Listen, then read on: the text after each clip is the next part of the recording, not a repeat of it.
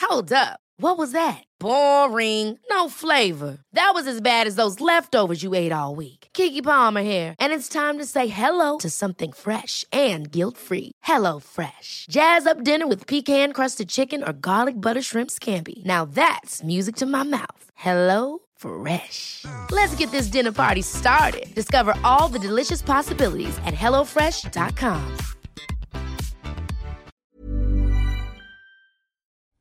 The following program contains adult content, explicit language, and sexual themes.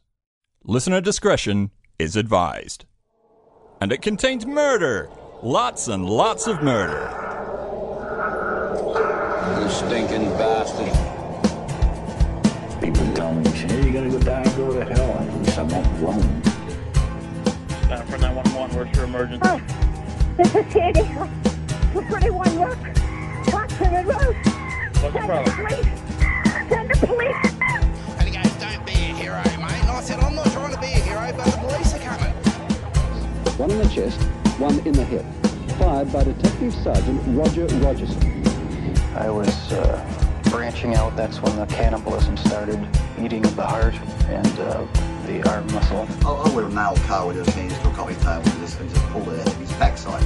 Carl Williams is a wobbly bottom little cher- cherub face, cherub face little boy who would, who, who would, whose, whose life would be. I'd harm someone each time I'd kill someone to be an enormous amount. Uh, especially at first. Uh, enormous amount of, of, of horror, guilt, remorse afterwards. But then that impulse to do it again would come back even stronger.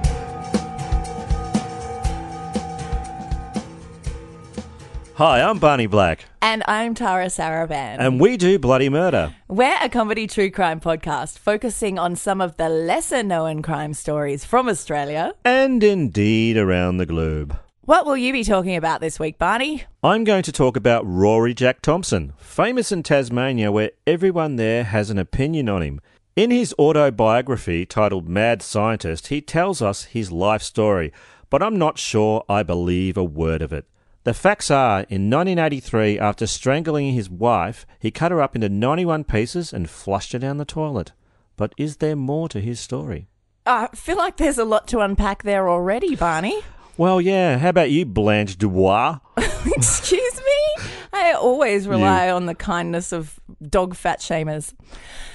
Pennsylvania pastor A.B. Shermer's wives had an unfortunate habit of dying suddenly in rather ridiculous circumstances. Really? Mm-hmm. Now, due to his stature, nobody thought to be suspicious of their deaths. That is until the suicide of his mistress's husband caused everything to come undone for the sinister minister. Ooh. Oh, it's complicated. Is it? Yeah. Now, before we commence our sordid tales, we like to do a little bit of listener feedback. Would you like to start us off on that one, Tara? Jeanette Marie Price posted this gem. You'll grow up not ever really knowing if you deserve love, but one day you'll meet someone who loves you and be able to accept yourself. Then, once they really get to know you, they'll find you unbearable and leave. But the important thing is to stay hydrated. Well, there is plenty of water in beer. There's plenty of water in water if you try drinking it on no occasion. beer. I just don't really know how you how you're alive. Is your wee brown? I mean, could- you, he doesn't drink water at all. People like not ever. Hey, baby, my wee's golden. Okay. Would you care for a brown shower with Barney Black No, that no, I, don't, I don't even want that. and you're him? Marie Hinkey confessed something. Being an adult is the dumbest thing I've ever done. yeah, I feel you, Marie. Yeah, I've done some pretty dumb stuff, but being an adult is pretty much tops that. Mm, takes the cake. Melissa Zask shared a post from Josh Sardelic that is an Aussie as in itself. Um, so I'm going to get you to do this one with me, Barney, because it's quite long. Okay. All right, I'll start it off. Be Australian. Alarm goes off at 6:30 a.m. Still wearing high vis from yesterday. Three different prime ministers have come and gone overnight. Fourth one is about to be sworn in. Make brekkie, bite into strawberry, cop a sewing needle through the roof of the mouth. Can't feel it because still pissed from the 15 cans of emu export last night. Drive to site. Fooey's are playing on Triple M. Fucking grouse. Bite into a meat pie at lunch. full of sewing needles and redback spiders. Drop pie and make apprentice pick it up. Knock off at two, straight to the botlow. Block of bush chook and a pouch of white ox. Open pouch to roll of smoke, full of sewing needles and blue ringed octopuses. Get stung and stabbed multiple times. She'll be right, mate. Crack a tinny, turn on the telly. Another leadership spill means a fifth Prime Minister is being sworn in. Fifth Prime Minister is actually a sewing needle. New South Wales government has just banned nightclubs, festivals, alcohol, cars, walking, sneezing, and the concept of joy. Absolute bloody outrage this is. Walk back into kitchen and open fridge, full of sewing needles and a great white shark. Get eaten. It's me RDO tomorrow, so she'll be right. Oh, she'll be right, mate. Rub some dirt in it. Rub some dirt in it. Perfect. Yeah, that was wonderful. Now, of course, this episode is brought to you by our wonderful and generous patrons. We have some new ones this week, Tara, so welcome to Brianna Grant. And Tam White. Yeah, they both wrote some lovely emails to us, and uh, thank you for your kind words. Yes, thank And- you very much. And for your patronage, of course. If you'd like to become a patron, go to our website for details. That's bloodymurderpodcast.com. Don't search on Patreon because we're not there. Patrons have access to over 20 other episodes, early access to some of our regular episodes, and all levels receive free stickers and handmade Barney badges. All right, I think it might be time for you to get murdery, Tara. Oh, I'm ready. Arthur Burton Shermer liked to be known as AB because he wasn't just a pastor, he was a cool pastor. Oh, clappy clappy. Oh, yeah. Singy singy. That's the one. In 1968, ordained Methodist minister A.B. married his first wife, Jewel. The two met when they were both fresh out of their teens and students at Messiah College in southeast central Pennsylvania. Now, because it's a rule, Rural? that's real Jew. Because it's actually a rule that cool pastors have to play guitar, AB and Jewel sang duets at local churches and camp meetings. After they had kids, their son and two daughters joined in and they named the gospel group the Singing Shermer Family. They made outfits out of curtains, yodeled about goat herds, and seemed like a wholesome Ned Flanders wet dream. Awesome. In 1978, AB and the singing Shermer family moved to Lebanon Lebanon? in Pennsylvania. Yeah. Yeah. Well, that makes sense. Yeah, it's a town. Right. Um, they mo- where they moved to Syria? yeah, they, they moved there next. Um, that's where he'd been named pastor of the Bethany United Methodist Church. Over 20 years later, on April 24th, 1999, AB called for an ambulance at 2:15 p.m. to report that when he returned home after a jog, he found his wife Jewel lying unconscious at the foot of the basement stairs. Ooh. She had a cord from a vacuum cleaner wrapped around her leg. He said that she'd fallen while vacuuming the stairs, which is yet another reason not to do it.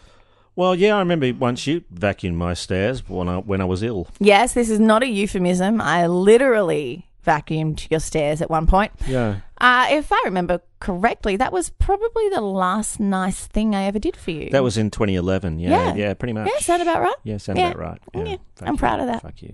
Hey, I'm the one who vacuumed your stairs. I don't recall you vacuuming well, my stairs. They're a little bit grubby now. Yeah, vacuum them with your face. anyway, um, Jewel actually died the next day in Oh, hospital. sorry. That's, Yeah. That's bad. Yeah. The forensic pathologist who performed her autopsy said that Jewel had suffered a fractured skull and had numerous bruises on her upper body. The coroner's office reported that Jewel had died from a traumatic brain injury and ruled her manner of death as undetermined because her injuries seemed too severe to have been caused by a fall down a flight of steps. Because his wife's death was not ruled a homicide, though, there wasn't a police investigation and no criminal charges were filed against the minister. Hmm. Hmm. In 2001, the year that he became the pastor of the United Methodist Church in Readers, Pennsylvania, A.B. Shermer married his second wife, 49 year old music teacher Betty Jean Schertzer. Scherzer? What, Scherzer! What's his surname? Shermer. She should have hyphenated. She should have gone Betty Jean Schertzer Shermer. Scherzer Shermer. I like it. Yeah. Hmm. Late at night on July 15, 2008, commuters driving along State Route 715, a two lane highway near Readers, saw a PT cruiser sitting on the side of the road next to a guardrail. Betty Shermer was sitting in the front passenger's seat, which was soaked in blood. She was unconscious and bleeding from the head. Witnesses noticed severe bruising on the right side of her face. The car only had superficial damage, and the pastor was entirely uninjured. Well, this seems a little suspicious. Although he had a mobile phone on him, he hadn't called 911, so one of the motorists did so. Betty Jean Shermer died in hospital the next day of sustained multiple skull and facial fractures and brain injury. At the pastor's request, his second wife's body was cremated before it could be autopsied, even though Betty was adamantly against cremation. Right. Yeah. Nothing to see here. Everything's fine. The pastor told the investigating officer that he'd been driving his wife to the hospital after she complained of an intense pain in her jaw. He said while traveling 55 miles per hour, he lost control of the car after oversteering to avoid hitting a deer. He claimed the car swerved back and forth across the road before slamming into the guardrail. Although Betty's head injuries seemed completely out of proportion compared to the damage to the car, the authorities did not investigate the 56 year old woman's death as a possible homicide. It seemed once more God boy AB was golden. Ugh. AB told authorities that Betty wasn't wearing her seatbelt at the time, which her sisters called bullshit on as she always wore it. He also couldn't keep his story straight about why he said she wasn't wearing it. He told some people that she took it off to get comfortable, cause you know that's a thing. He told other people. All right, you gotta, you gotta, hear, you gotta listen to this one. All right. You I'm got listening. You got to listen to this. This is amazing. He told other people that she liked to play a game where she would take her seatbelt off while the car was in motion and count how many seconds it took for the seatbelt warning beep to start. You know, the kind of hijinks all 56 year old women with intense jaw pain get up to on the way to hospital.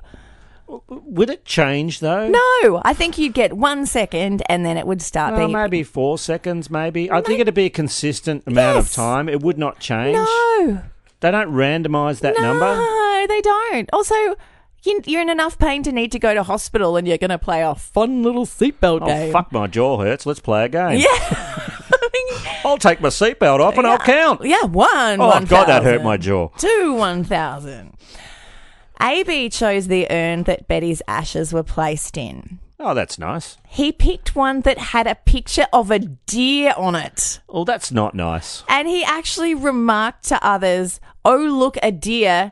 Isn't that funny? And No. yet, no one suspected anything. Ah. Yeah. What? One of the patrolmen, Officer Gupko, took photos of the scene. Months later, these photos and the evidence they showed would form the basis of an investigation. Officer Gupko. Officer Gupko. Ah, right. I know, I want to marry him and then I can be Tara Gupko. Tara Sarabin Gupko. yes. I like it. The singing Gupkos, that's what our family will be called. On October 29th, 2008, the secretary at the Readers United Church made a horrifying discovery when they arrived for work. Slumped over the pastor's desk in his office was the body of parishioner Joe Masante. He was dead from what appeared to be a self inflicted gunshot wound to the head. Joe was a carpenter, like Jesus. And he was a pretty damn good one. He'd even made the desk in AB's office where his body was found. Now, he'd been battling alcoholism for most of his adult life and found comfort in the church, using his carpentry skills to help repair the building. Joe and his wife of 16 years, Cindy, had two children together. Cindy also happened to be AB's personal assistant. So he's killed himself on the desk of this pastor, hmm and his wife was a personal assistant of this pastor. There's got to be something going on here. Yes. That's a statement, isn't it? Yo. Tell me more. There's always something going on here. Investigators looking into the case were very interested in learning why this active member of the congregation had taken his own life in the pastor's office. Well, I'm interested too. Yeah. You should be. It's interesting. While pursuing that lead, investigators discovered that AB was having a dirty little affair with Joe's wife, Cindy. No. Mm hmm. Outrage. The tongues must have been wagging in the pews. Did you hear about that thing? Weeks before Joe's death, he'd discovered that his wife Cindy was shagging their trusted pastor. His 16 year old daughter Samantha had found lots of inappropriate texts from the pastor on her mother's phone. That's awful. for Yeah, her. things like telling her how, how pretty she looked that day and how he couldn't wait to see her again. Not your usual pastor stuff. No. Yeah, so poor Samantha felt incredibly betrayed by her mother, who up until that point she'd considered to be her best friend. Oh, oh no. Well, Joe was devastated. He confronted Cindy and she said that she'd end the affair. But shortly after her promise, he discovered that she was making secret phone calls to her preachy lover. Ah, that's kind of like the Phil Collins song, hey? He's a preachy lover. He'll kill his wives, but you won't see it. Yeah, that one. Ah, nice. Yeah. Phil Collins, he was so wise. He was. AB resigned from the church around two weeks after the suicide and joined a three person evangelical singing group called Barrowan. They were known for their inspirational songs I'm Banging Your Wife, Make Me More Desks, You Cuckolded Chump, and Another Wife Bites the Dust. I don't think he was. I, I, Yeah, I'm pretty I- I- sure. I find that hard to believe. I'm but pretty- yeah, no, pretty no. sure these keep were the going. songs. Keep going. It's fine. When Rose Cobb learned of her brother Joe's death, she couldn't believe it and she had a lot of questions. When she went to readers for her brother's memorial service, Joe's wife Cindy giddily told her how in love she was with cool Pastor AB. Rose was like, The fuck? Were you cheating on my brother? Cindy lied and said it was a pure, non physical love of the heart. But she like couldn't stop banging on about how much she loved the pastor at her husband's funeral. Nah, that's not classy behaviour, is it? It really isn't, Cindy. It really isn't. You should take a long, hard look at yourself, Cindy. You should reconsider some of your life choices. Mm. Does she? You'll have to wait and see. Okay.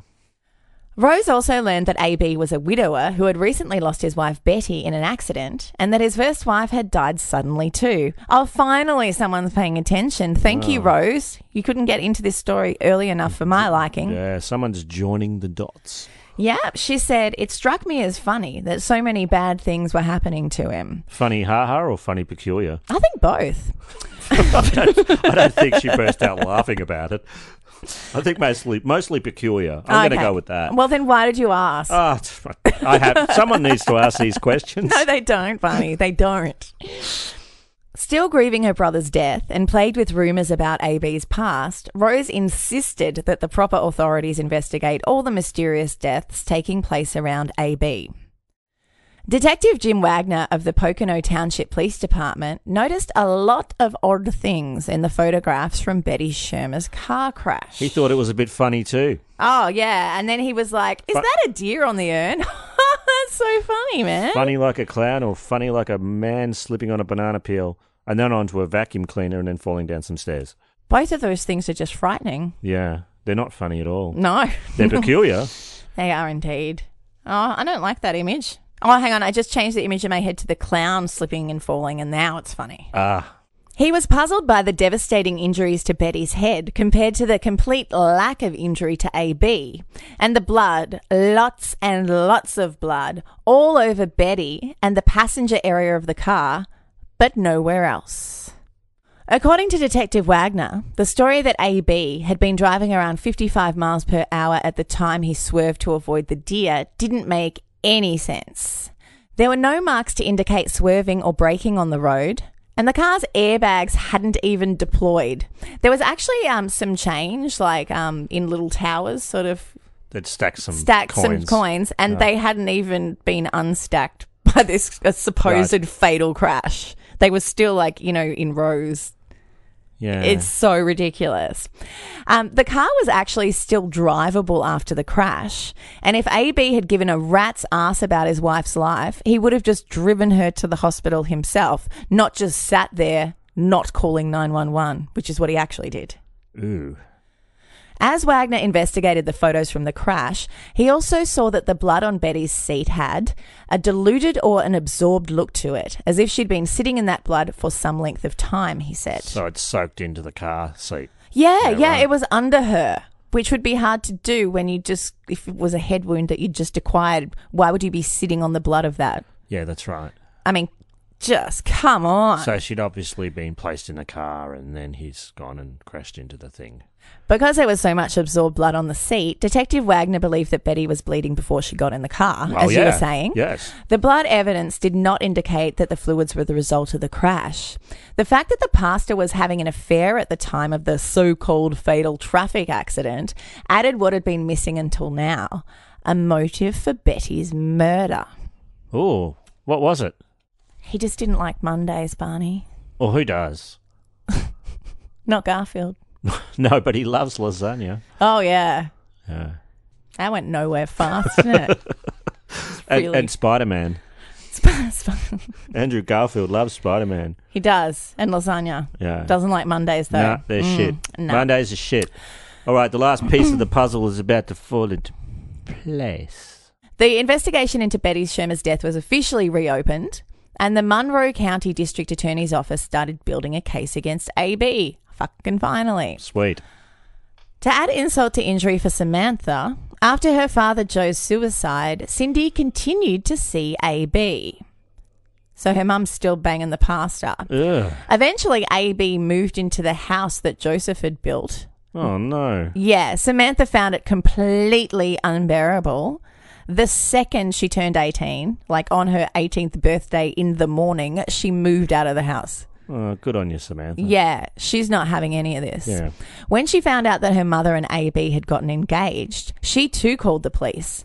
Although estranged from her mother, she's still worried that he would be his next victim. He does like killing his wives. Yeah. Would you get invo- would you get engaged to a guy who likes killing his wives? Like that just doesn't seem wise. No. That sounded like a Dr. Zeus book. a dark You, one. you often do. Yeah, yeah, I know. Investigators obtained a warrant to search the parsonage where AB and Betty had lived at the time of her death. Detective Wagner noticed what looked like drops of blood on the floor of the garage. When investigators applied luminol to the garage floor, it lit up a path. See, during surveillance of AB, investigators noticed that he always pulled his car into the garage the exact same way. They made a diagram of where the blood stains would be compared to the car. The blood path lined up to the passenger's side door of the car, and the blood that led to the car stopped at the car. So, as in, she, she'd been he'd attacked her in the garage, hit her about the head with a blunt object, and then like carried her into the car, bleeding. That's pretty damning, isn't it? It's uh, one of the most damning things I've ever heard. AB initially denied there was any blood. Yeah. No, there isn't. I don't- Worked for me before. He then made up a story about Betty cutting herself when moving a pile of firewood. Officers searched for a wood pile in the yard to corroborate AB's story, and they did find one. But they found a newspaper at the base of the wood pile that was dated September 21st, 2008. Now, this was two months after Betty's death. Ugh. So, to investigators, this finally confirmed that it would have been impossible for Betty to have cut herself moving the woodpile and that A.B. Shermer was lying. Liar, liar, pastor pants on fire. To help their case, the police consulted an expert in traffic accident investigation. According to this expert, the damage to AB's PT Cruiser suggested that when he hit the guardrail, he was only travelling at 25 miles an hour. Well, that's not 55, like he said, is it? No. Uh, in fact, it's a speed that could not have resulted in Betty Shermer's severe head trauma and brain damage. Not even possible. But it does explain why only the headlight was damaged and um, Yeah, it- this is just ridiculous. and the airbags didn't deploy. And the car was drivable. Yeah. Uh, uh, When you see pictures of the car, you're just like, how would anyone believe that this caused the death? In July 2010, the county coroner ruled Betty Shermer's manner of death a homicide. Hooray! This opened the door to a criminal prosecution. On September 13th, 2010, AB was taken into custody. He was charged with the murder of his second wife, Betty, and with tampering of homicide evidence. Authorities in Lebanon County were also putting together a case against AB for the murder of his first wife, Jewel. Ah, it's all closing in on you now, isn't it, Sinister Minister? Sinister Minister is actually what the prosecution kept referring to him as. Great. I admire it. That's very apt. Yeah, he is a sinister minister. Of course, AB denied hurting either woman, and his adult children supported him, as did his fiancee Cindy, the Queen of Denial. The medical examiner who looked at both cases compared the wounds that Betty and Jules Shermer died from, and it was his opinion that they died of pretty much exactly the same injuries, saying, It's deja vu all over again. A.B. Shermer went to trial for Betty's murder in January 2013. The evidence was circumstantial, but it was of a high quality and it fit together very well. A.B. took the stand in his own defense because, of course, he did. Despite his experience as a convincing public speaker, the prosecution actually said that A.B. was one of their best witnesses. Oh, that's funny. yeah, he didn't come across as very likable or believable. He probably told that story about how she liked to take her seatbelt off. Betty did, you know, just, just Oh. count how many seconds it would take for the thing to start beeping. Oh, remember my second wife? We used to play this game. Yeah, it was Oh, so fun. Oh, yeah. so fun. The jury deliberated for only 90 minutes. Basically, they had lunch and then played a game of you know and came back uh, before convicting AB of first degree murder. After prosecutors maintained that he struck Betty on the head with a crowbar or something similar several times, loaded her into the car, and claimed she was killed after driving his car into the guardrail at two miles an hour. When Betty's family addressed the court, her sister said, AB, we invited you into our home. You ate at our table. We didn't have a clue of the person you really are. I just wish you'd divorced Betts instead of taking away a daughter, a sister, a mother, and grandmother. You're an evil, sick man. I hope you suffer. Betty's sister Tina called AB a monster, a poor excuse for a human being, and a sociopath, saying he lied about having sex with other women before and after Betty's death. Yeah, he liked to bang women that he was like counseling in his job as a pastor. Yeah, Oh, that's 'Cause- gross. That's gross. because that's hot. You know what? You know what really turns me on? Uh, taking advantage of people and betraying trust. Like, whoo. Yeah, especially when they're very vulnerable. Oh yeah. It's awful. Oh, that's. AB was sentenced to life in prison without the possibility of parole. His later appeal was denied. On September 17th, 2010, the Monroe County prosecutor convened a grand jury to look into the death of AB's first wife, Jules Shermer. Dr. Ross, the forensic pathologist, studied photographs and other materials concerning the 1999 death in the Lebanon UMC parsonage. Dr. Ross testified that the cuts to Jules' face were highly suspicious and could have been caused by an object striking her head. There were 14 separate impact injuries to her head and face, as well as numerous abrasions and contusions throughout her upper body and arms. Well, how many steps was there? That could, she could be bouncing down the stairs. On her fucking head. No. yeah, that's Oh, she like. bra- it was a breakdancing accident, and Yeah. the whole vacuum cleaner just Yeah, got in the way. That's actually now that I think She of was it, that does sound cartoonish. spinning on her head down the stairs when she tripped over a vacuum cleaner cord. Yeah, electric boogaloo death. That's it. Quite common. hmm According to Dr. Ross, one of the bruises um, that she had was in the shape of a handprint. Wow, that's pretty damning. Ah, isn't it? last time I fell down a set of stairs, I was covered in handprints. Wait, really? No. Oh. Come on, chump. In the reinvestigation of the case, medical experts said her heart damage was due to the brain trauma that she suffered rather than um, it being the cause of her falling down the stairs, as they originally thought. 66 year old A.B. Shermer pled no contest to third degree murder charges for the 1999 murder of Jules Shermer. He was sentenced to 20 to 40 years. This will run consecutively to the life sentence that he's already serving. Well, there must have been some pretty damning evidence there for him to take a deal like that. Oh, yeah. Uh, heaps. Fucking heaps. Despite the tsunami of damning evidence, AB's children and Cindy still believe in his innocence. They're so deep in denial together that Cindy has become a part of their family. As for Cindy's actual daughter, Samantha, she is now effectively an orphan and has no relationship whatsoever with her mother anymore. But you couldn't, could you? no, you couldn't. I'm glad that Samantha bought all that evidence and and um yeah. Uh, well, um, it was so it was Rose, so it was Joe's sister, uh, who actually sort of brought it to the attention of the police. But then after Samantha's mum Cindy got engaged to AB, she also contacted the cops and went, "Here's some more stuff." Yeah, right. Yeah. I just don't understand how she could be so deep in denial that she's she's willing to believe it. Maybe it's just better than the alternative in her mind, which Cindy- is that, you know, she kind of put her husband in a situation that encouraged his suicide for some guy who murders his wives. Mm. At least if it happened because she's in love with a No, dreamboat, she's it's more del- worth it. She's deluded. Yeah, yeah. I'm really mad at her.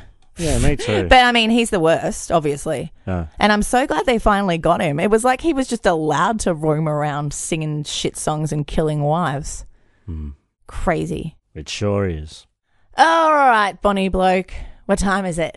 It's true crime net time. Hooray! True crime nerd time. True crime nerd time. True crime nerd time. I love true crime. True Crime Nerd Time is an opportunity for you, our listeners, to give us your recommendations for anything true crime related. It can be a book, movie, TV series, documentary, graphic novel, or tea towel, or just about anything that has scratched your true crime itch. Is your true crime itch itchy, Tara? Well, it would have to be, wouldn't it? It would. You can record your voice, just do it on your phone, we'll play it, or write it and we'll read it out. And I have one here from Dustin McIntosh from Bristol.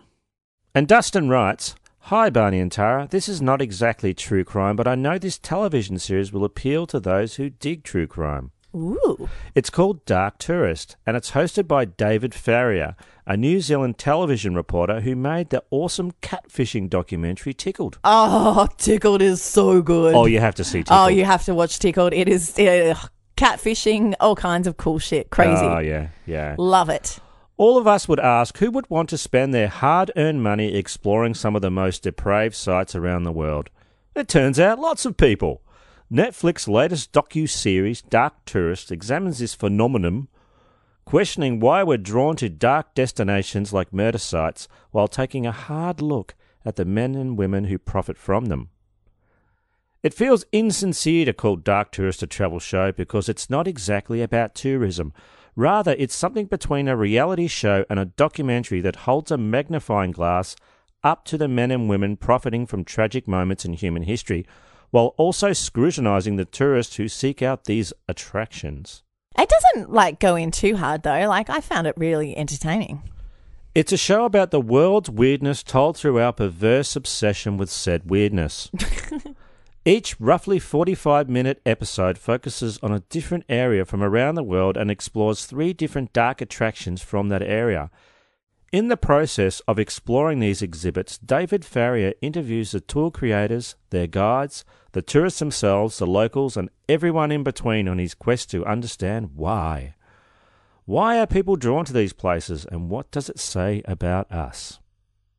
Oh well, we're just fucked up. Well, we're cunts, really, fucked. aren't we? if, you, Yeah. if you can think of, I have the anything. answer to that. Yeah. Dark Tourist explores and details the same dark impulses that prompt people to binge documentaries about murder and read graphic books about cults and other crimes. It may make you uncomfortable, but it will also force you to question why you're into so many messed up things. well, it didn't make me question that No, at no, all. it's because we're solidified it. Yeah, it's because I'm a Well, thank you, Dustin McIntosh from Bristol. yes. Thank you indeed. Thank you indeed. Hey, it's Danny Pellegrino from Everything Iconic. Ready to upgrade your style game without blowing your budget? Check out Quince. They've got all the good stuff shirts and polos, activewear, and fine leather goods, all at 50 to 80% less than other high end brands. And the best part? They're all about safe, ethical, and responsible manufacturing. Get that luxury vibe without the luxury price tag. Hit up quince.com slash upgrade for free shipping and 365 day returns on your next order. That's quince.com slash upgrade. Barney, Yes, Tara. I believe it's time you got murdery. Well, Tara, this one was suggested by Joy Amelia. Hey, Joy. Thanks, Joy. Rory Jack Thompson was born in 1942 in San Diego, California. His father was American and his mother a Canadian. Dogs and cats living together. Isn't that illegal? I think it is. Saying Rory's father was cold and distant to him was an understatement. As Tom Waits says, he was colder than a well digger's ass. And as I say, he was so distant you would need binoculars to see if he was wearing a dog as a hat. Mate- Did he? Did he wear dogs as hats? Well, his dog was too fat. Oh. Maybe this contributed to his mother being an alcoholic and to why she would eventually try and kill herself. Although he was academically gifted, Rory struggled at school. The husky boy was socially awkward and had no friends. It was his abrasive and blunt nature that made other children dislike him. He also gave his teachers the shits, and they wanted nothing to do with him either. When his parents eventually split up, he was shunted from place to place, staying on couches with family friends or with his mother or father. This fractured home life at the point of puberty did not help Rory. He already had hair growing in strange places and zits on his face. It also did not combine well with his trouble socializing. No one liked his quick and often corrosive intelligence. Everyone hates a smartass. Yeah, that's pretty true. But things were about to turn around for Smarty Pants Rory. In grade 11, fate would deal a plot point to our tubby friend. Oh. Rory was now being taught by what he called a real mathematician and scientist, and was also grouped in with some very other smart kids in an honours chemistry and math class. Oh, people worthy of his time. He started winning academic prizes and making friends of similar intellect. Now, Tara, when I say making friends, I mean he started to associate with other smarty pantses who tolerated him. Okay, well, you know, close enough. That's that's what I do. One of his friends was Andrew Myers. They were part of a trio that became finalists in the US National Merit Scholarship Program. Oh, hang on there a second. Um, let me throw my panties. it's pretty sexy stuff, isn't it? Andrew Myers remembers Rory as being totally isolated in school and dismisses the notion that he somehow blossomed socially after the 11th grade. Myers recalled that at the time it was totally uncool to show you were smart. He and the other finalists managed to dumb themselves down and take on a one of the boys facade, while Rory could not.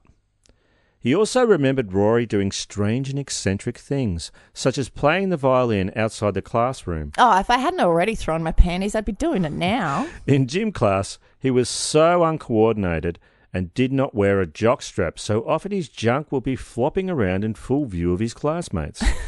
Okay. in conformist 1958 America, and especially among the other kids, he was socially shunned. During any attempt at conversation, he would often answer in a non related way that may have had deeper substance if anyone had attempted to relate. However, he was branded as weird, and Myers was convinced that Roy's high school years were miserable. Myers said in 2016, With age, it is one of my deeper regrets that I did not make more of an effort to befriend him. However, I was so busy trying to fit in, there was little room for compassion. Rory was brilliant, far ahead of myself. However, he was severely lacking in what might be called social intelligence. When I try and see the world with what I imagine would be through his eyes, it will be a strange and irrational place. This might provide some context for the way his life turned out.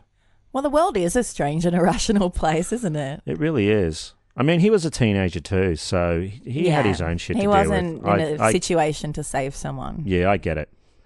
But Rory had an ace up his sleeve, Tara. Oh, good. A plan so brilliant, so cunning, so diabolical, it could not possibly fail.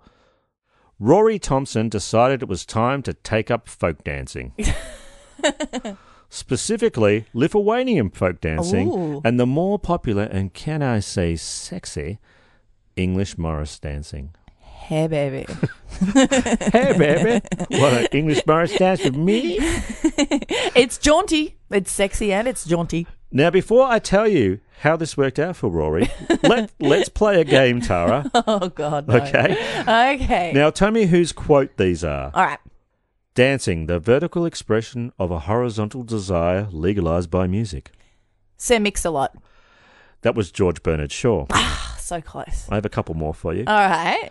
Please send me your last pair of shoes, worn out with dancing as you mentioned in your letter, so that I might hold something to press against my heart. Oh, well, that's definitely Jerry Brudos. it does sound like it, doesn't it? No, that's Johann Wolfgang van Goof. Oh, One more for you. On my knees, I'll ask last chance for one last dance, 'cause with you I'd withstand all the hell to hold your hand. Oh, someone lame. Yeah, it was Nickelback. Oh. Is it that dream band we put together that was a combination of Creed and Nickelback and we called it Creedleback? Oh, Creedleback. yeah, they I think it's rock. a Creedleback lyric. I wish they existed. they do in our minds. now, I don't know, Tara, if Rory paid heed to these geniuses, Mhm. but his cunning plan was indeed a success. Wow. Rory Jack was a natural. He lost weight, and his ardent dancing was soon popular with the ladies. Hey, baby. Hey, Oh, baby. He met his first wife, Luella, through folk dancing, and they were married when he was 17. 17, eh? Whew, he'd been on the shelf a while, I hadn't he? know. Oh, I bet they thought he was a confirmed bachelor by that point. Uh, more of a spinster, I'd say. oh. His science and math prizes brought work and scholarship offers from the Navy Electronics Laboratory. Let the good times roll. He was to work for them while attending San Diego State College. He graduated in three years rather than the usual four by more than doubling his workload in the final year. Wow. Good work ethic. Yeah, very good. Yes. But he soon tired of Luella and left her. Well, I just hope that she stayed hydrated. Bit of a cool work. Don't drink the brown urine. Um, Well, no, no. Even though it's full of water. Don't ever do that. It was about this time he picked up his doctoral studies at the Massachusetts Institute of Technology. He would eventually receive a PhD in fluid dynamics. What is fluid dynamics? Oh, you know, how water flows and stuff. Wow, I think you might have a PhD That- in Oh, that too, by the it's sounds the of things. dynamicness of fluids. Right. Not that- Discharge, perhaps. Oh, no. He studied discharge. Oh, you went and there. he studied it hard. Oh, you went there, didn't you, girl? I did go there, boy. Three years after his divorce to Luella, his ex wife somehow convinced Rory to have a child with her. Well, that'll fix everything. In his book Mad Scientist, Rory described his relationship with women as passive and that he could be easily led. Whatever it was that made him agree, it wasn't long before man child cunt struck pussy whip Rory Jack was the father to a new baby daughter, Nuella. Luella, Nuella. It Okay, so says- his wife's called Luella and his daughter's called Nuella. There's some kind of naming convention going on here. I- Uh, Are- I are they don't- going to have another kid and call it Shuella? Oh, Nutella. Ah, probably. Yum. Yum. It was around 1969 when Rory came to Oregon State University with his shiny new PhD from MIT. He was there to teach fluid dynamics to their fledgling atmospheric science department. Well, we've all been there. Oh, I know. Look, I really, that was actually the time of my life when I did that. That was my fourth album. yeah, that's always the fourth, isn't it?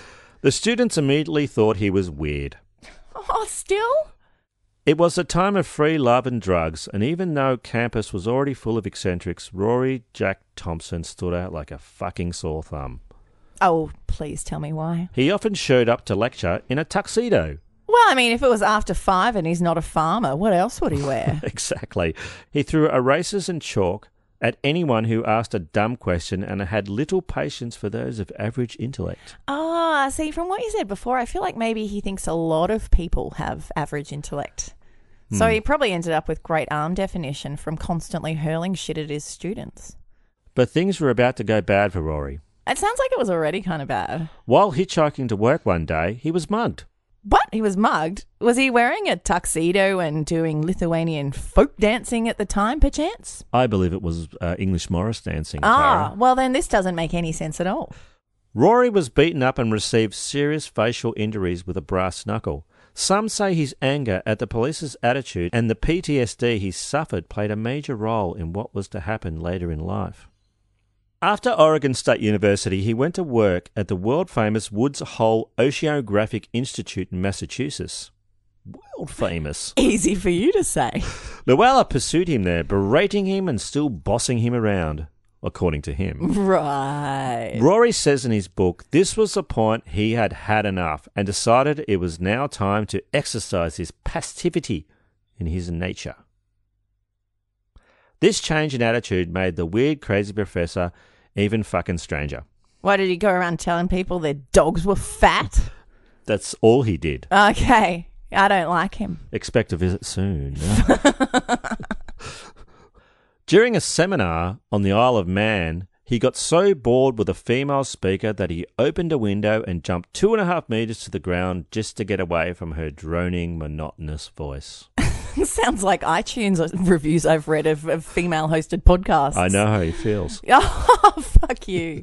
His new motto was that he never cared much what people thought. So hang on, his new motto, so moving forward, is that he's changed the past into him not caring. Yeah, um, he's, the guy's not sane. Does he have a time machine? He does. He, Okay. he doesn't work. he slept out under the stars in fields or parks whenever he felt like it. He danced English Morris style with the Hare Krishnas in the street. in a tuxedo, I'm sure. yeah, probably. He would berate litterers. Now I have a, a friend that does that. My fri- Yeah? my friend Cherry. She if she sees someone litter, she'll pick up their trash, Mm. walk up to them, and say, "Oh, excuse me, I, I think you dropped this." and by reaching out and handing it handing it to them, they'd take it, and then they'd walk around. And they'd have this bewildered look on their face afterwards. That's brilliant. It is, isn't it? Anyway, back to uh, Rory Jack. Mm-hmm. He also made his daughter Nuella wear a helmet everywhere. Everywhere? Everywhere. Oh. Now, if you were thinking Tara, he was on the spectrum, Yeah. I would disagree. He is the spectrum. His conversational style was so direct and so confrontational, most people couldn't stand to be near him. He seemed to have no empathy at all with other people. Surprised I never went out with him. He does sound hot, doesn't he? well, you know, sounds like my type. Now, to get away from Luella, he ran off to San Diego, a place arrogant enough to call itself America's finest city. Oh, Perhaps this is what drew Rory there. probably. Now, what is next for Rory?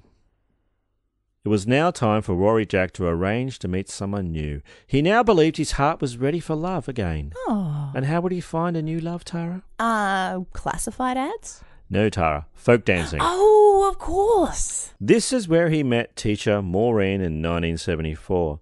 After a brief but intense courtship, the lovebirds soon decided to relocate to Australia. Rory had temporary work at Monash University at first, but soon came an offer of a tenured position at the University of New South Wales.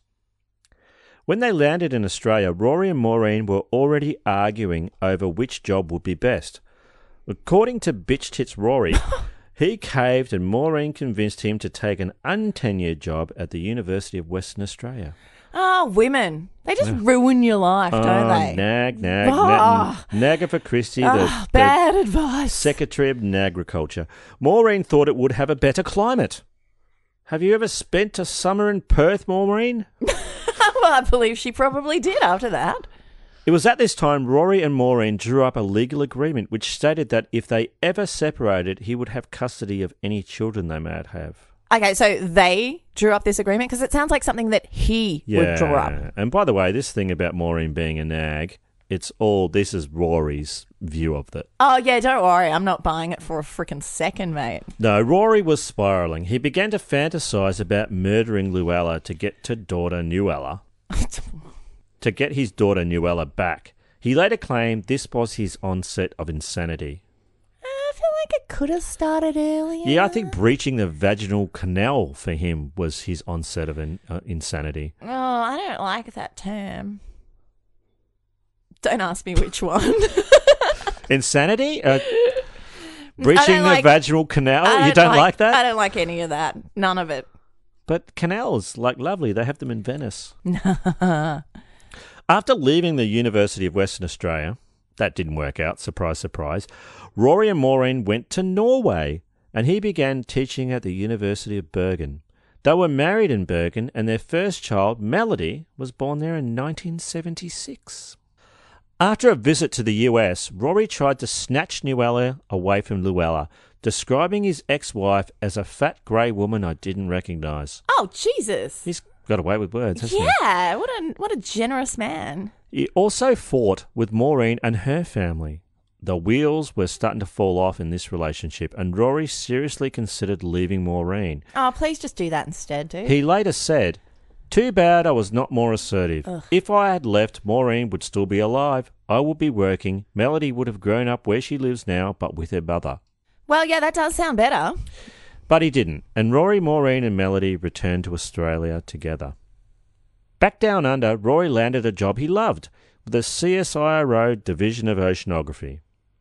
Rory and Maureen began to have epic fights while trying to buy their first house. He felt that she had no grasp of the idea of budgeting and he was constantly irritated by her spending habits. Oh, I bet he thought she was of a much lower intelligence than he was. Well, he's, he's got an answer for all of their problems. Yeah.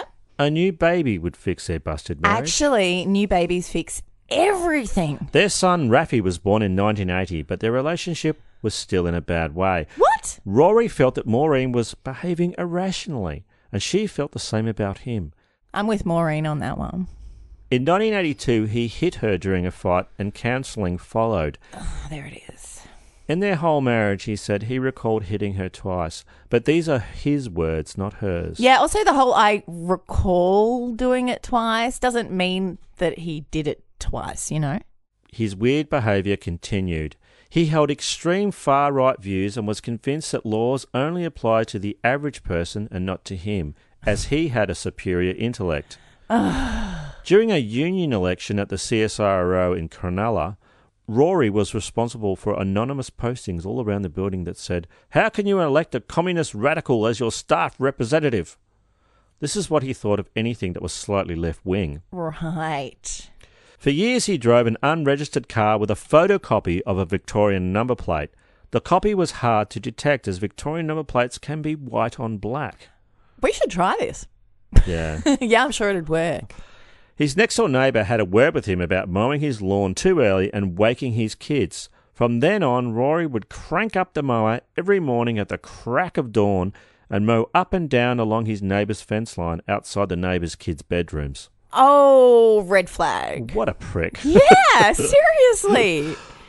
Over a period of time, he killed five of the next door neighbour's noisy roosters and got rid of the evidence by burying them, which he later said caused him to fantasize about burying Maureen.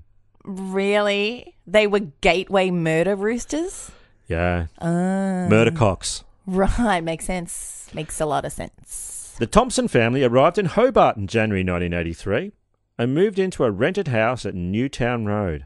For the first time in their lives, they now had enough money in the bank to pay cash for a house, and Rory was looking forward to settling down. But the epic fights continued, arguing about money, careers, and the children. Once again, he drew up one of his notarized agreements that characterized Rory's relationship with women. Under this agreement, he paid her $105 a week for babysitting. Babysitting.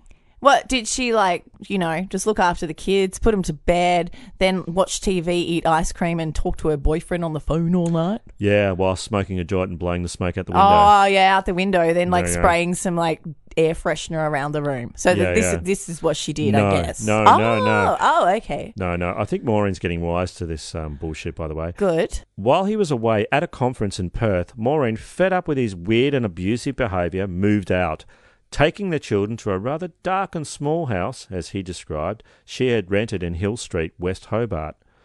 Rory found out that although her demands for his money had dropped, she had taken legal steps to make sure he could not spend the money he had in the bank. He felt under attack now. He was accused of domestic violence. Well, he admitted to partaking in domestic violence earlier. Hmm.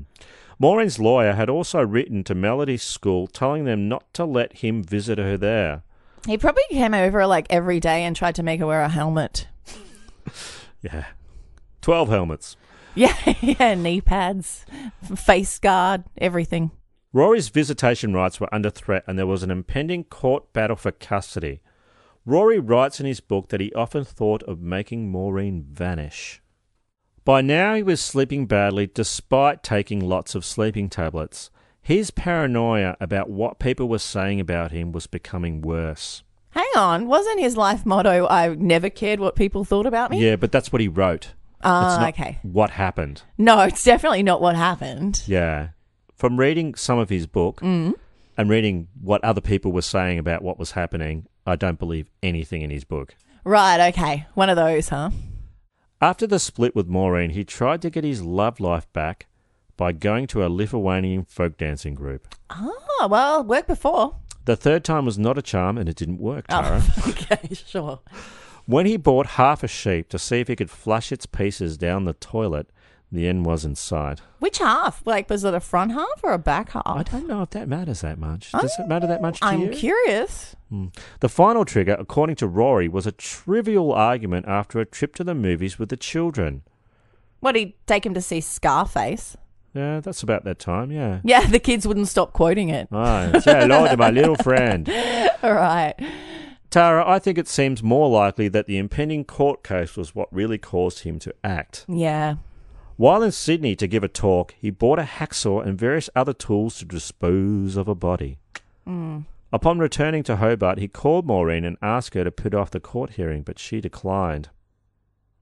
On September 11th, 1983, he had the children stay at his house, and once they were asleep and locked in, he set off for Maureen's house.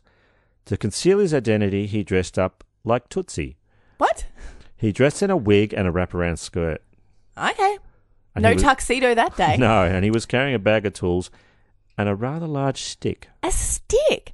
Like I've heard of people using a stick, but only because like there's nothing else around. I've never heard of someone just bringing a stick. I know, bring a kitchen knife. Like, God. I don't know a stick. he Come on. waited in her he waited in her garden until she had gone to sleep and then went in to kill her. Sensing danger, she woke up. There was a brief struggle, in the course of which he hit her with the stick, and then he strangled her. He later said that she lost consciousness within five seconds of waking up. I don't think it happened like that, but we'll never know because he killed her. He then chopped her body up into 91 pieces. He later felt that flushing her body parts down the toilet was symbolic, but surely a person with a PhD in fluid dynamics should have known that it wasn't going to work. Yeah. Also, it's only symbolic of the fact that he's an asshole.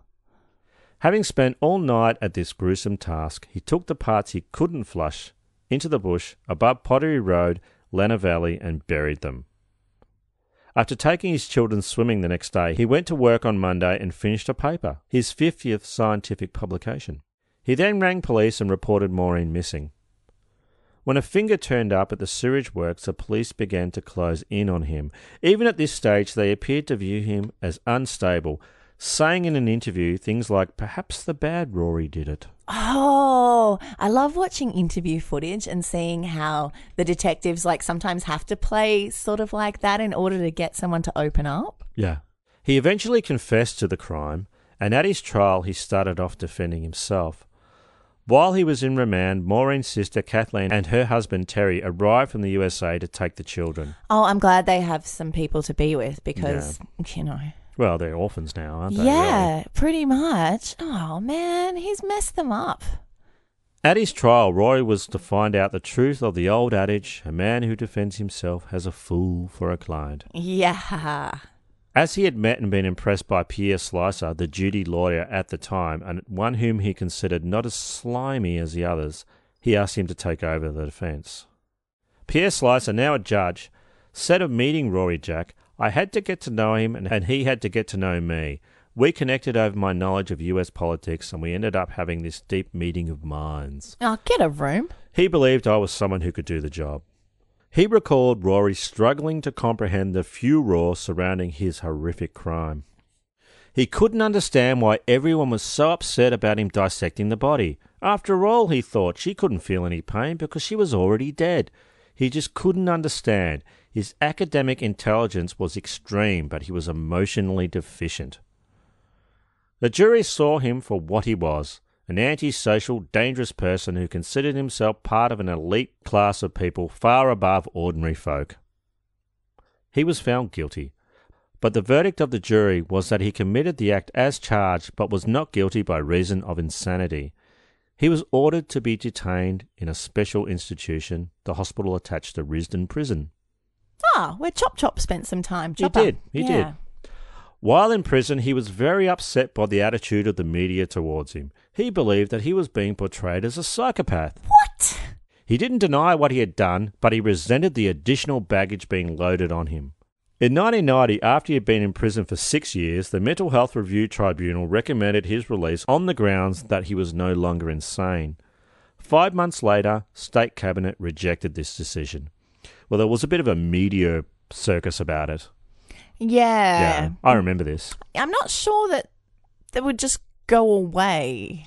Several psychiatric appraisals early in Rory's time in prison show that although he had a significant personality disorder, a DOI, he was not mentally ill. Rory Thompson, or Jack Newman, he changed his name by Depot in 1994, Mhm. was recommended for release several times, but it was always refused. He was very butthurt about this and sought solace by planting a garden of flowers and vegetables at the prison. That's a really cool way to seek solace. He was eventually allowed to work unsupervised on his garden outside the prison gates. I'm sure that that, that just doesn't go anywhere bad. No. While in prison, The end. While in prison, Rory Jack used to play several games of chess against several inmates simultaneously, just to prove that he was still a fucking smartass.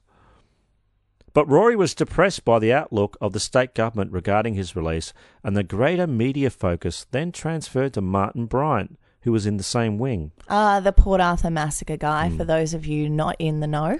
He was now desperate for attention, which some people believed is why he did the next stupid thing. Uh. On July 5th, 1999, in what he described as foolish, if even he thinks it's foolish. Rory was gardening solo outside the prison about 8 a.m. when he flagged down a metro bus and travelled to central Hobart. There he withdrew $490 from an ATM, caught a taxi to Hobart Airport, and boarded a plane. What? Now, to board this flight, uh, Rory, now 57, had to go past security at Hobart Airport dressed in full khaki prison garb and a black beanie. Wow. It was the 90s. Everyone was wearing it. Oh, yeah, black beanies, yeah, they were all the rage. yeah, prison garb. It's the only thing I wore in the 90s, Now, Tara, he would have made it, except one of the plane passengers recognised him. which he's into, kind of. Yeah. Oh, Oh, it's complicated. do you want to get a photo? Uh, now, it is still a mystery as to how Rory Jack, a minimum security prisoner since 1993, had access to an ATM card with sufficient funds for an airline ticket. He was arrested on the plane, returned to the prison, and, you know, no more guarding privileges for him. Oh, Now, finally, after writing a will and transferring money to various members of his family, he hanged himself with a shoelace in his cell on September 18th, 1999. must have been a pretty strong shoelace. In one of the final pages in his autobiography, Mad Scientist, he wrote, I'm glad to have been alive, though sorry Maureen is not. Now, his biography came out uh, a month after he died, actually. I would think that he would want to stick around to see it published, knowing him. Well, obviously he was depressed. Well, yeah. He wasn't allowed to garden anymore. Yeah. Now, there is a lot of noise in this story, Tara. Yeah. But I think when you break it down, it's just another tale of extreme domestic violence. Yeah, pretty much. I believe Rory Jack Thompson was a controlling sociopath. This professor of fluid dynamics was just another cowardly man who horrifically murdered his ex. And I'm getting sick of these stories. Yeah, but they don't stop happening. No, they really don't, do they? No. Hmm. There's way too many of them around. There was a lot in the in the Tasmanian press about domestic violence. This sparked a lot of stories about it w- way back in 1983. Okay. Uh, I'd like to say we've come a long way since then, but I don't Yeah. Well, know. We've got a long way to go. we really do have a long way to go, and Hmm. we all have to be aware of it if we're ever going to get anywhere. Hmm. I think we need a palate cleanser. Yeah, maybe some sorbet. Uh, I was thinking about an Aussie as, but I don't know what that is. Can you tell me what that is? oh my God, still. Aussie as are tales of criminal stupidity with a quintessentially Australian flavour. You want to hear one? Hey, hey, you want to hear one? You want to? Want to? Hey, yeah, yeah, want to hear one? I'm a fat dog. yes, I do. Woof. A woman fat shamed my dog earlier in the week. That's why we keep referencing that. Your dog's not even fat. My dog isn't fat, but she uh, she was very confused uh, and thought it was a breed that's meant to be tall and skinny as Well- opposed to short and Well, stocky. your dog's obviously overweight. Yeah. You're a terrible dog mum, and you, you're you're killing your Uh, your fatty fat fat dog with all the KFC and Oh. cake. I think I believe you're feeding your dog too much. Yeah. Anyway, fuck her. Yeah, Aussie as, give it to me. Cairns in far north Queensland is lucky enough to have its very own Deadpool. You know, the comic book character made famous through the Ryan Reynolds blockbusters? I've uh, I've heard of him. Yes. Yeah, or, or at least it, it has a guy who likes dressing up as him. So the Deadpool of Cairns has encountered violent thieves and mistaken identity while managing to arouse those he encounters while wandering around the city in a costume complete with fake weapons. Ooh. He said, Oh, I've been getting a lot of flirtation from the female side and some males. I can't lie, I've been getting a lot of attention from all genders. The cosplayer has become a little bit of a celebrity since he started blessing the city with his crotch hugging outfit. He's got a bit of an ego on him, too, but I guess that comes with the superhero territory, right? It does. He said, uh, he said, Oh, I took a break from it one time and everyone was just asking, Where's Deadpool? What happened to this guy? What happened to this tourist attraction? But not everyone responds positively to his presence. He said of people's reactions, or half was good reactions saying, Oh, yeah, Spider Man's here or Deadpool's here. That's pretty cool. I think he's Spider Man because he's got a red suit on. That's nice. and he thinks it's he, think, he takes it as a compliment. Then there were like not so friendly reactions of, oh no, he's got guns, he's got swords, he's gonna destroy the town. he totally has tickets on himself. He said, oh, it got to a point where the cops just kept hassling me to go home. Just because of the guns and swords and everything. It just got really annoying. So, as prevention for that, I upgraded to get a busking license. Since then, I've been getting less harassment from the police, but they kept threatening and doing insults about what they'll do to me. I pretty much looked at them calmly and said, Look, I've got the power of calling the police, or I could do it myself. What? It's not like I'm a big time vigilante person. I try to talk it out reasonably, just sort of like my calm nature. But then again, I do brew up a storm if I get provoked. For vigilante work, oh, I only do it when I come across it pretty much. But everything changed for our little red faced friend when the police received reports that someone was running around the Smithfield shopping centre dressed as Deadpool and brandishing handguns. Ooh. Senior Constable Rennie said, uh, on two occasions, he slid down the cinema external staircase banister with both imitation handguns drawn. Members of the public were scared, believing that the imitation weapons were real. I mean, you would in this day and age think they were fucking real. Well, yeah. And multiple police crews were sent in with flak jackets on to look for him. He told police that um he'd just lost his mobile phone and was running around looking for it, but doing some capering at the same time. Oh, guns drawn. Oh, yeah. Senior Constable Rennie said he understood how people could easily mistake the guns as real.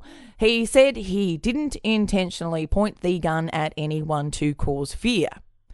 Although he was anonymous up to this point, during court proceedings, the Cairns Deadpool was unmasked and revealed to be 17 year old Jake Connor Bingham, probably nicknamed Bingo. Oh, B I N G O is his name. Oh. Uh huh. He pleaded guilty to being a public nuisance. Bingo had just turned 17 only six weeks before this incident and had no criminal history. He was placed on a $500 nine month good behaviour bond and no conviction was recorded. Bingo said outside court that he bought the costume to partake in a spot of cosplay, but then decided he'd walk around Cairns. He said, Oh, this one evening, I got so many good reactions. I thought, why not make it something? See if I can make a difference in Cairns, maybe. This is the end of part one of this story. Stay tuned for part two next week when I tell you whether or not Bingo did indeed make a difference in Cairns. Oh, man, you're leaving us on a cliffhanger. I am. Wow. There are developments. It would Oh. Yeah. have been too long. So you guys are just going to have to wait till next week to see what Bingo the Deadpool of Cairns got up to. Uh, I don't know if I can wait a week. Well, you're going to have to, or you could just Yeah. Google it yourself, couldn't you? No, I'm not going to do that. I know, too lazy, huh? Damn straight. Now, before we go, we'd like to take a moment to thank some lovely people who took some time out to write us some reviews. We've got Terp Life. Unscripted, And Daniel three three eight WM, Jessica Kathleen. Lindy Beaumont. Hey, Lindy. Paul Sutherland, he hosts a great podcast called True Crime Enthusiast. Oh, yeah, I know that one. Yeah, Yeah, they're like good. Yeah, listeners, yeah. if you haven't Ooh. checked it out, do so. Jessalyn Ray Walford, Tyne Foster, hey. and Alberto Sandoval. Thank you so much, everyone. It was a good week for reviews, wasn't it? It was. Hey Tara, Yeah. uh, if you, do you notice anything different about me?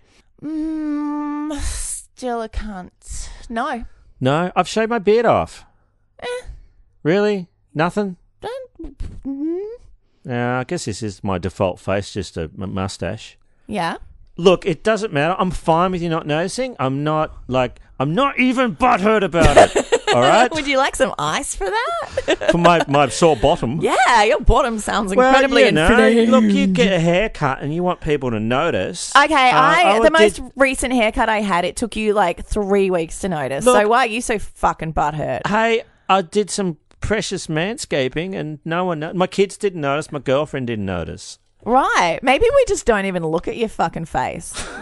you know, we're too busy looking at your boobs. My Oh, really? eyes and beard are up here. Yeah, Tara. my beard's up here, Tara. so thanks for listening and thanks to our patrons. If you'd like to support us, visit our website. Or if you just want to buy us a drink, there's a PayPal donate button there too.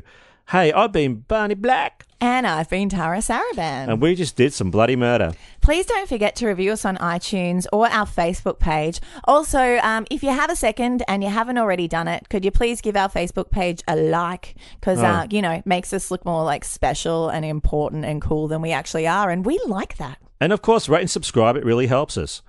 Join our Facebook group, Bloody Murder Podcast, if you're ready to be that awesome. And follow us on Twitter and Snapshit and Insta. Check out our website, bloodymurderpodcast.com, for news, galleries, more episodes, and merchandising and merchandise, including shoes and scents. I know we're in it for the shoes and perfume. Oh, you make a podcast. What is what is it about? Oh, it doesn't really matter. We're in it for the shoes and perfume. Oh, damn straight. Uh huh. Thanks for listening, and we'll be back next week. Goodbye and adios. And keep kicking against the pricks. Hey, I was picking up Mo from school, and I yeah, it- that's your teenager. yeah, and he and he was coming out late, and I said, "Why are you so late?" And he said, I'm, "Oh, I had to put the chickens to bed." And he's- and Really? he's got chickens. They got like chickens. They in his have a school. dog too. When we went to the concert last week, the dog was like following Yeah, me around. Sydney. Sydney's a cool Made me dog. so happy. Yeah, yeah, I bet, I bet Sydney. Anyway, I was putting the chickens to bed, and I said, "How do you put the chickens to bed?" And he just looked at me sideways and said, "Well, I put them in their little beds. I put their heads on their pillows, and then I sing them a little lullaby." Mm-hmm. And I said, "What do you sing to him?" And he goes. "Ba, ba, ba, ba, ba, ba, ba, ba, ba, ba, ba, ba, ba, ba, ba, ba, ba, ba." God, that kid's funny. They had they had the intercom on in the room, and they kept lying that it wasn't on, and they were using sonic pressure on my head since 1997. I love Mo. He's a fucking genius. Ah, yeah. I mean, the apple fell so far from the tree in this case. I don't even know if I am a tree. I don't even.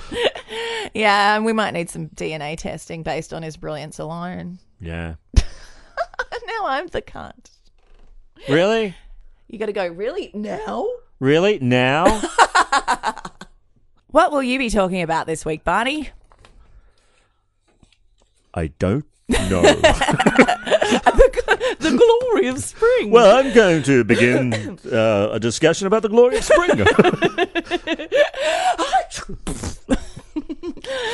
spring. Last week, Barney was really happy that he planted some jasmine and it flowered. and then he sniffed it, mentioned the glory of spring, and promptly snarted. It's when you fart and sneeze at the same time. That's the glory of spring. It's here it is.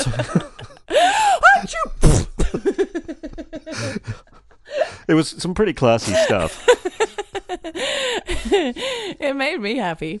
Um, but yes, obviously that won't go at the beginning if you use it. That's a blooper, No. all right?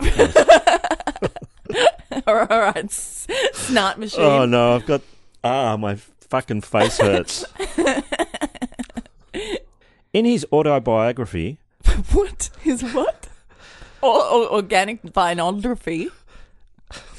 you can do a snart face. Oh no, you've got to stop saying it. I can't stop laughing. Patrons have access to over 20 other episodes, early access to sauce, th- th- th- th- th- th- Sausages? Yum. early access to sausages. All the dick pics Yes. Oh. they can request from me. I'll be shooting those sausages with my sausage cannon over the big ocean and into your mouths. sausage cannon. Is that what you're Sausage calling cannon. it now? It's my sausage cannon. In 1978, AB and the singing Sherma family moved to Lebanon. Lebanon. You better get rid of that pause when you edit, right? Or do you want me to do it again? Lebanon. Lebanon. Was it Lebanon? Okay, I'm going to try this again. Lebanon. Lebanon. Will you stop rabbiting it on about Lebanon, you cunt? Lebanon. okay.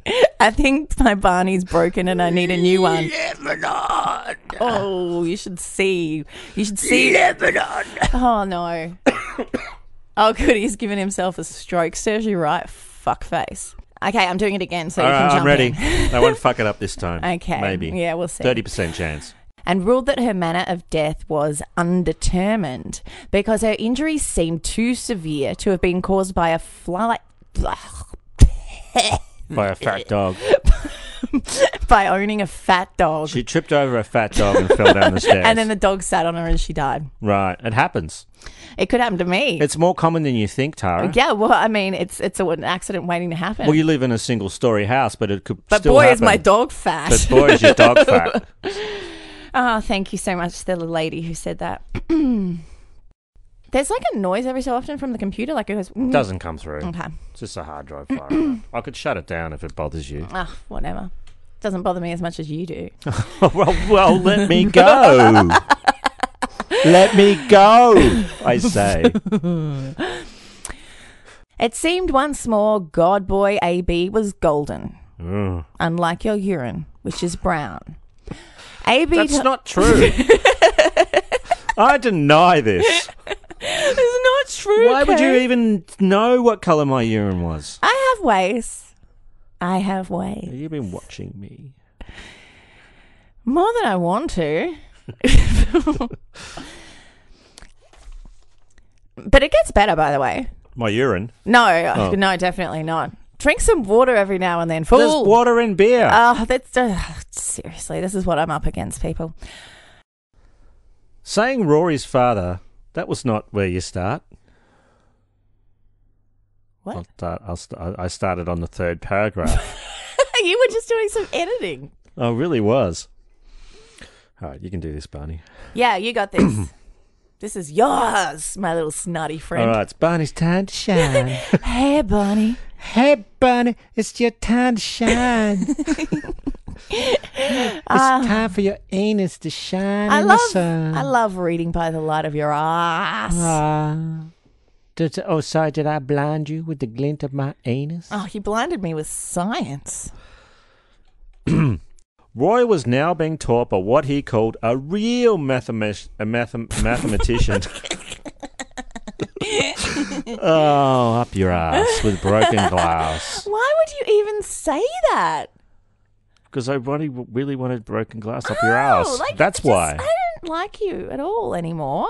I need a better friend. Any more I wonder if Canberra or Baz are Or- free to do a podcast or with any me. less? I think it's about the same. yeah, actually, it's not really surprising. Yeah. It's kind of standard, really. It's kind of mundane well, at this point. I know we podcast together in spite of each other. if you can think of a better reason for doing it, I'd sure like to hear it. well, yes. Come on, my snotty friend, you've got this. Rory was beaten up and received serious facial injuries with a brass knuckle. Jeez.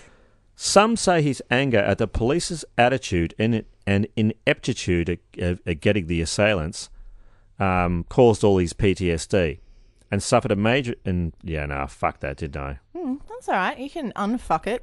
Unfuck it hard. Some say his. Just get right up in there and unfuck it.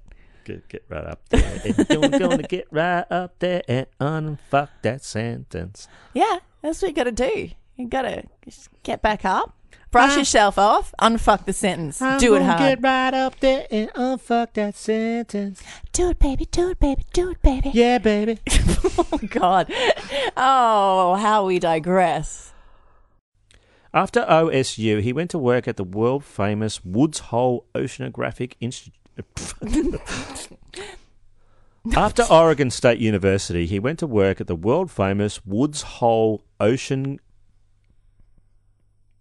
Oceanio Ocean, Oceanographic. Billy Oceanio. Get out At the of Oh, my Woods group. Hole Billy O. Oceaniogo Institute for the in Massachusetts. Get out of my dreams. Let me hitch in your car. Yeah.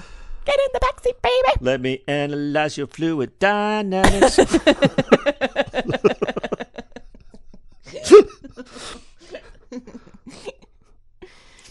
After Oregon State, U- I'm sorry. I've got. I've crossed over. Okay, sorry, dude.